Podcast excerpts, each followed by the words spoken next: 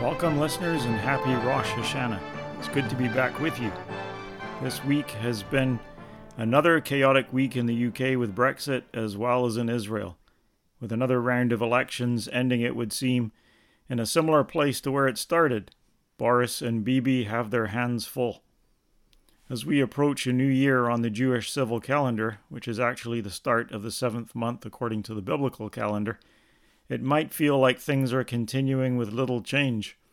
But when we step back a little and look at a longer period of time, it's amazing to see how actually events are really moving forward in line with the prophetic timeline. Our family has just spent two and a half weeks on a return trip to Israel, and I can tell you this is certainly the case there. There were some notable changes compared with what we remembered from 10 years ago. We visited over 30 places, mostly museums and biblical sites, based out of Jerusalem and Haifa, extending out to Bethel, Shiloh, Caesarea, Mount Carmel, Nazareth, Galilee, Tel Dan, Mount Hermon, and south to Hebron, the Dead Sea, Ein Gedi, Masada, and so on, taking any opportunity we had to have a paddle or swim. We visited popular sites as well as sites in the middle of nowhere. There were a few times when we could have benefited from a 4x4. If you're only informed by mainstream media and have not visited yourself, you're probably asking if we were wise to take our children to such a seemingly violent place. Well, the answer is yes, it was perfectly safe. Believe it or not, you're more likely to be murdered in Canada than in Israel, according to the statistics. The murder rate in Israel in 2018, which includes politically motivated murders, was 1.14 people per 100,000 inhabitants. In Canada, it was 1.76 the same year, according to Statistics Canada. So if you're willing to go to Canada, including Ontario, France, the UK, or US, you should be okay to go to Israel, where, based on statistics from recent years, you will be safer. That said, last I checked, nobody was firing rockets at Toronto, and it's normal to see soldiers on the street in Israel. But nonetheless, let's see it for what it is. When we were there, we noticed that there was an obvious difference in the security presence versus our prior visit 10 years ago, with less security checks and often security gates left open with no security presence at all. This is consistent with the statistics. Since 2001, the trend in the number of people killed or injured from terror attacks has been steadily downwards. And I'll put a chart in the online version where you can see that if you like. Ezekiel 38, verse 11, describes Israel in the last days as the land of unwalled villages, without walls and having neither bars nor gates. So we're looking for the walls, bars, and gates to come down. No question about that. Although this is far from the current reality, when we step back and look at the big picture, it's really exciting to see that this is the way the situation is trending. We will need to wait and see how the angels ultimately bring this about. Sometimes you kind of wonder how that could be possible, but that's what we're looking for. The other thing that we noticed was a lot of new infrastructure and construction taking place just about everywhere. So we rode the new high speed train from Tel Aviv to Jerusalem, as well as the light rail in Jerusalem, and this did not exist 10 years ago. Again, if you look at the data, it confirms this is what has been happening. And at the same time, GDP from construction has increased, personal debt has actually decreased. Of course, a general trend which brings industry and prosperity is what we expect to see leading up to the invasion described in Ezekiel 38. Ezekiel describes the people following their regathering out of the nations as having gotten cattle and goods, such that their silver and gold is thought to be the target of their future invader Gog. We see that in chapter 38, verses 12 and 13. And you see cattle farms as well, so it's being fulfilled right to the letter, it would seem. It should be noted that the future invasion of Israel described by the prophets will not be like previous catastrophes, as the nation shall be saved out of it, Jeremiah says in chapter 30, verse 7 to 9. Israel's economy, buoyed more recently by natural gas finds in the Mediterranean, has performed well for several years, and you can go and see the evidence for yourself as we did. One of the big highlights for us was the day that we spent with Meir Eisman, our Israeli tour guide, and uh, we would certainly recommend him. We visited Hebron and saw the archaeological remains from the first and second temple period and even from the time of Abraham, the first of the recipients of the promises made unto the fathers. Romans 15, verse 8. Our visit with David Wilder, the retired spokesman for Hebron, there was a good reminder that in places like this, change is measured differently. Progress is step by step. And sometimes, as we did, you need to step back and uh, look at the change over a 10 year period or something like that to really notice that things are continuing to change and to develop. On the way to Hebron, we stopped in to check up on Jeremy Gimpel, rabbi, Land of Israel network host, and musician. And Jeremy is developing a spiritual retreat center on the mountains of Judea in an area the Bible calls the Mountains of Ziph, really in the middle of nowhere. And as we experienced, he barely has any phone reception.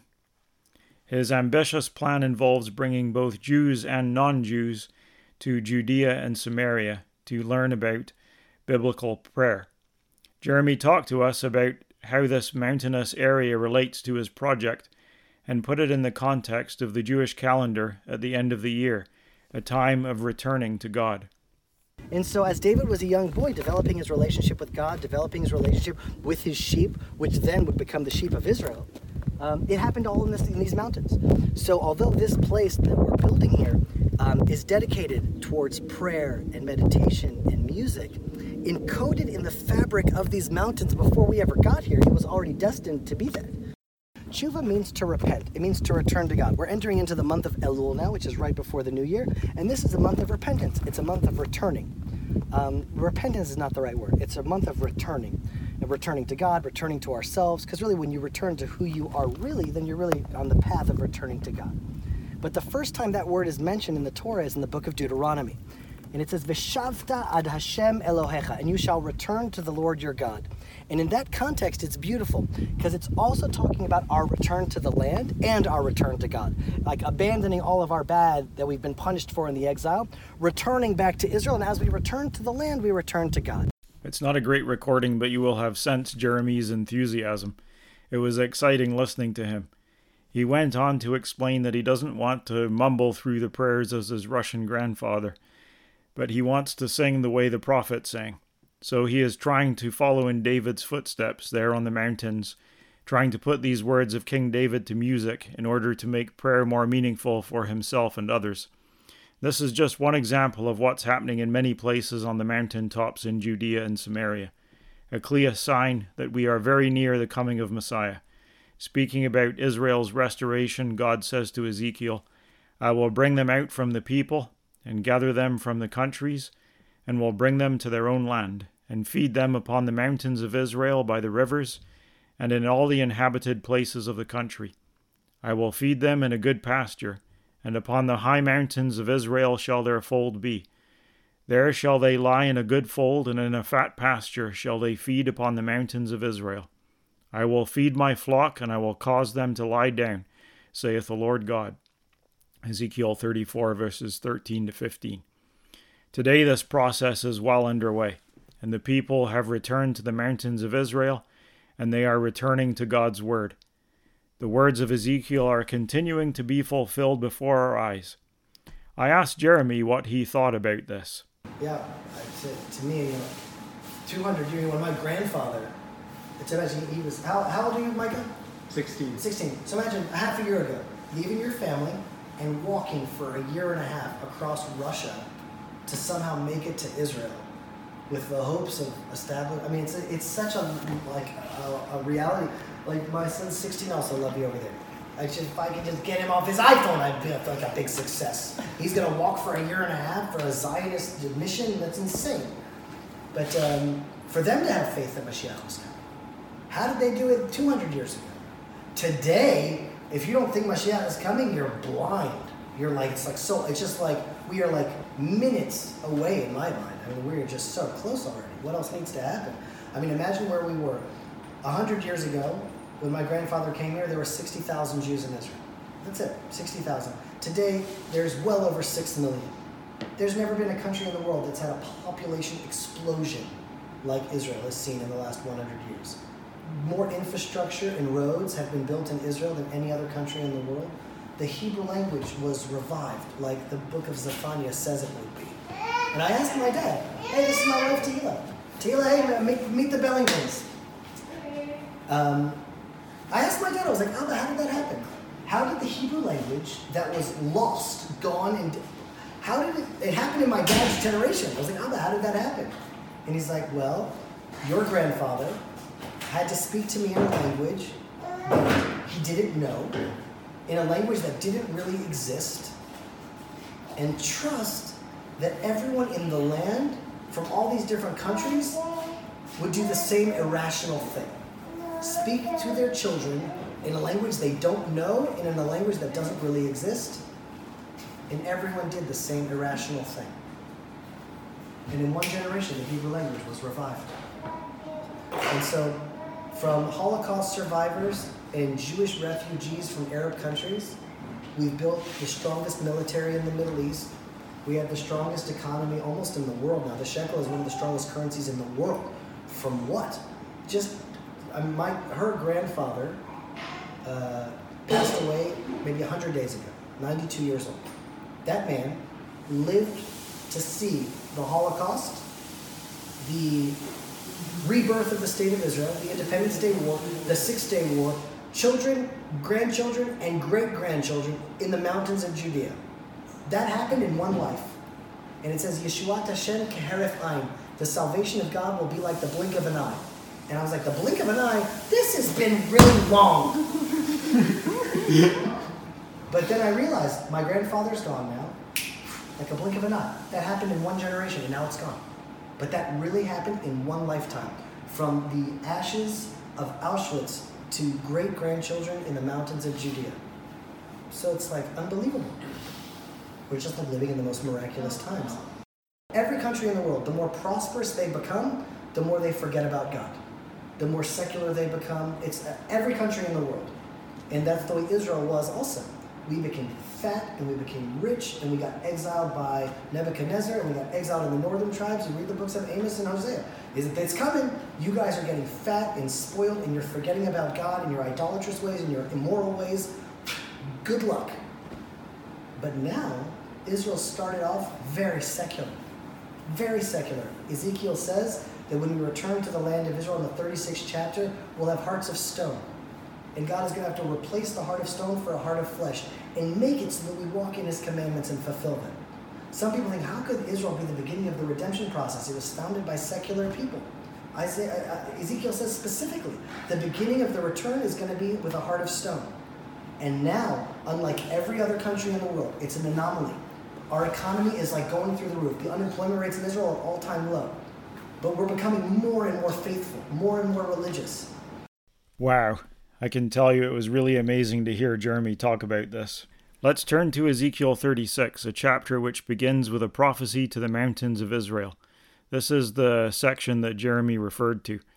In verses 24 to 29, we read, For I will take you from among the heathen, and gather you out of all countries, and will bring you into your own land. Then will I sprinkle clean water upon you and ye shall be clean. From all your filthiness and from all your idols will I cleanse you. A new heart also will I give you, and a new spirit will I put within you. And I will take away the stony heart out of your flesh, and I will give you an heart of flesh, and I will put my spirit within you, and cause you to walk in my statutes. And ye shall keep my judgments and do them, and ye shall dwell in the land that I gave to your fathers And ye shall be my people, and I will be your God. And I will also save you from all your uncleanness. And I will call for the corn, and will increase it, and lay no famine upon you. This is the process that is underway today in Judea and Samaria, and we were blessed to be able to experience some of it. So that was an amazing time with Jeremy talking about these things. We may not agree on everything, but we certainly do agree that the return and preparation of the Jewish people, including on the mountains of Israel, is a prophetic fulfillment and a sign that we ought to be preparing for the coming of Messiah. Once again, we are reminded that God's hand is at work and will soon bring his redemptive work through his Son to its climax. And this ought to provoke us to examine ourselves as Paul says to the Thessalonians, But you, brethren, are not in darkness, that that day should overtake you as a thief. Chapter 5 and verse 4. If you're enjoying our podcasts, please remember to share. And if you're not already getting it, please consider supporting this work with a subscription to the Bible magazine. This has been Daniel Billington with you this week, reporting the Bible in the news. Come back next week to check in on what's been happening as we continue to watch Bible prophecy fulfilling in Israel and around the world.